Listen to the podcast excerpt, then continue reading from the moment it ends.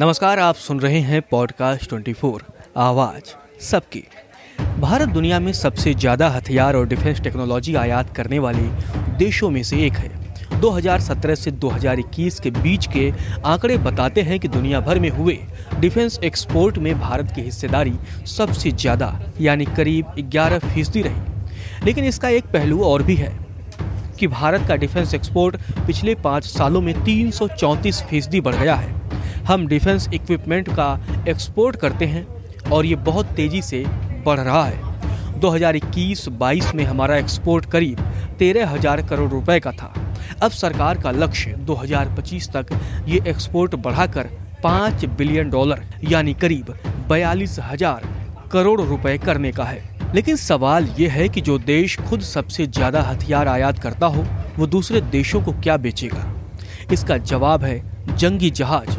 लड़ाकू विमान और तोप इस सवाल का जवाब उन छोटी छोटी चीज़ों में है, जिनका ज़िक्र अखबार की सुर्खियों में नहीं किया जाता है। बंदूकों के पुर्जों से लेकर विमानों के कंपोनेंट तक, गोलियों से लेकर तोपों के गोलों तक डिफेंस सेक्टर का ये वो छोटा सा बाज़ार है, जहाँ कोई बड़ा खिलाड़ी नहीं है। और भारत इसी डिफेंस सेक्टर के बाज़ार में खुद को बड़ा खिलाड़ी बनाना चाहता है।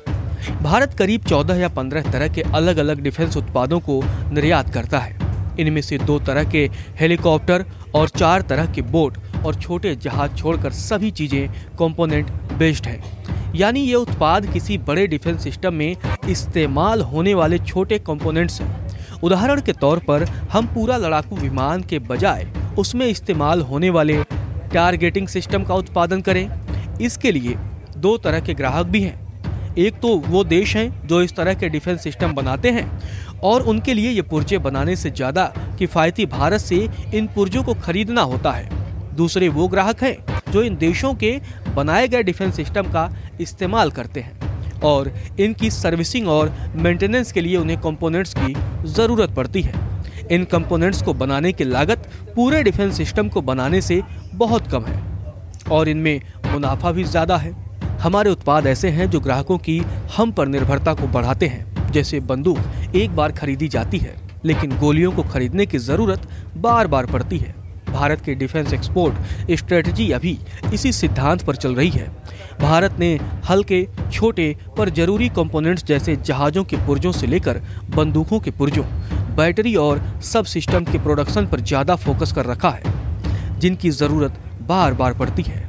भारत के इलेक्ट्रॉनिक सिस्टम और इंजीनियरिंग सर्विस का इस्तेमाल नौ बड़े देश करते हैं। ये देश इन सर्विसेज़ के लिए पहले से कॉन्ट्रैक्ट बना कर भी रखते हैं, लेकिन इन सर्विसेज़ के लिए वो खुद कंपोनेंट्स बनाने की बजाय इन्हें भारत से खरीदना ही फ़ायदेमंद समझते हैं। डिफेंस सेक्टर में एक्सपोर्ट बढ़ाने में सबसे बड़ी भूमिका प्राइवेट सेक्टर की है। भारत सरकार ने निजी कंपनियों के लिए कई सुविधाएँ भी बढ़ाई हैं टाटा और महिंद्रा जैसे बड़े ग्रुप्स तो डिफेंस मैन्युफैक्चरर्स की इस लिस्ट में पहले ही शामिल थे, पर अब इस लिस्ट में और शामिल होने के लिए सरकार ने सख्ती और कम कर दी है।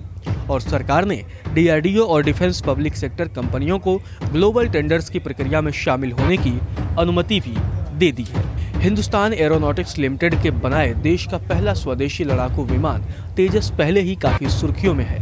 पिछले साल सरकार ने ये भी कहा था कि स्वदेशी तेजस को खरीदने में ऑस्ट्रेलिया जैसे देश काफ़ी रुचि दिखा रहे हैं। लेकिन ऐसी डील का बजट इतना बड़ा होता है और इस मार्केट का कंपटीशन इतना ज़्यादा है कि कोई देश इस मार्केट में उतरना नहीं चाहता है। इसके अलावा समुद्री क्षेत्रों में रक्षा और निगरानी के लिए भी।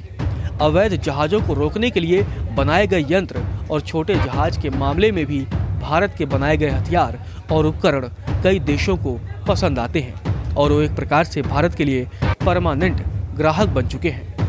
आशा करते हैं आपको ये जानकारी पसंद आई होगी। ऐसी ही रोचक जानकारियों के लिए सुनते रहें पॉडकास्ट 24 आवाज़ सबकी।